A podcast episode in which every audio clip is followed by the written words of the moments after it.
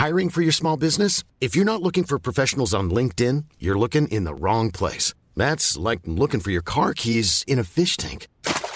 LinkedIn helps you hire professionals you can't find anywhere else, even those who aren't actively searching for a new job but might be open to the perfect role. In a given month, over 70% of LinkedIn users don't even visit other leading job sites. So start looking in the right place. With LinkedIn, you can hire professionals like a professional. Post your free job on linkedin.com slash people today.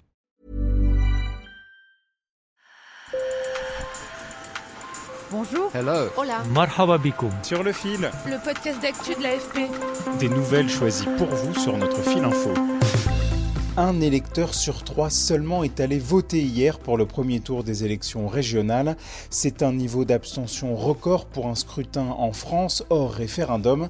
Résultat, la gauche et la droite ont bénéficié de la primo sortant, carton plein par exemple pour l'ancien Les Républicains Xavier Bertrand dans les Hauts-de-France ou pour la socialiste Carole Delga en Occitanie.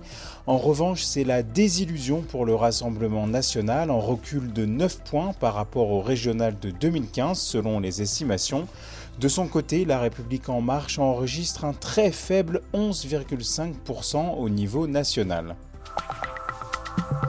Allons-nous pouvoir retourner sur le dance floor? Emmanuel Macron reçoit aujourd'hui les représentants du monde de la nuit. Objectif s'entendre sur un protocole sanitaire pour rouvrir les discothèques après 15 mois de fermeture. Les professionnels du secteur espèrent une réouverture dès le 30 juin. Et ce soir, pour cette fête de la musique sans couvre-feu, vous profiterez peut-être d'un mini-concert dans votre bar de quartier. En revanche, la musique à l'improviste dans la rue reste interdite.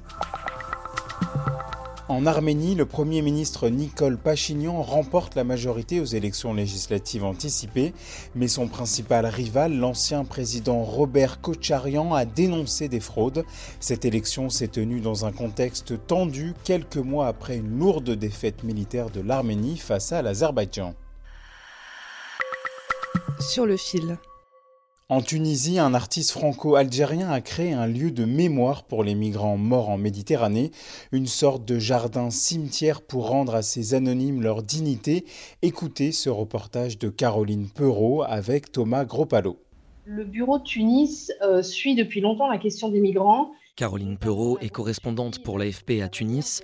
Elle s'est rendue dans la ville portuaire de Zarsis où le cimetière a été inauguré. Et donc, euh, il y a des périodes comme à l'été 2019 où euh, il y a des dizaines de corps qui sont arrivés au mois de juillet. Et ça- les gens dans les hôtels se baignaient, voyaient arriver des corps sur la plage. On savait même pas de quel naufrage il s'agissait. quoi. Tout ça est parvenu aux oreilles d'un artiste euh, franco-algérien qui s'appelle Rachid Koraïchi. L'artiste new-yorkais qui expose à Londres et à Paris a décidé de financer entièrement le projet après avoir appris les difficultés de Zarzis à inhumer tous ces corps. Dieu m'a donné le don de faire des choses.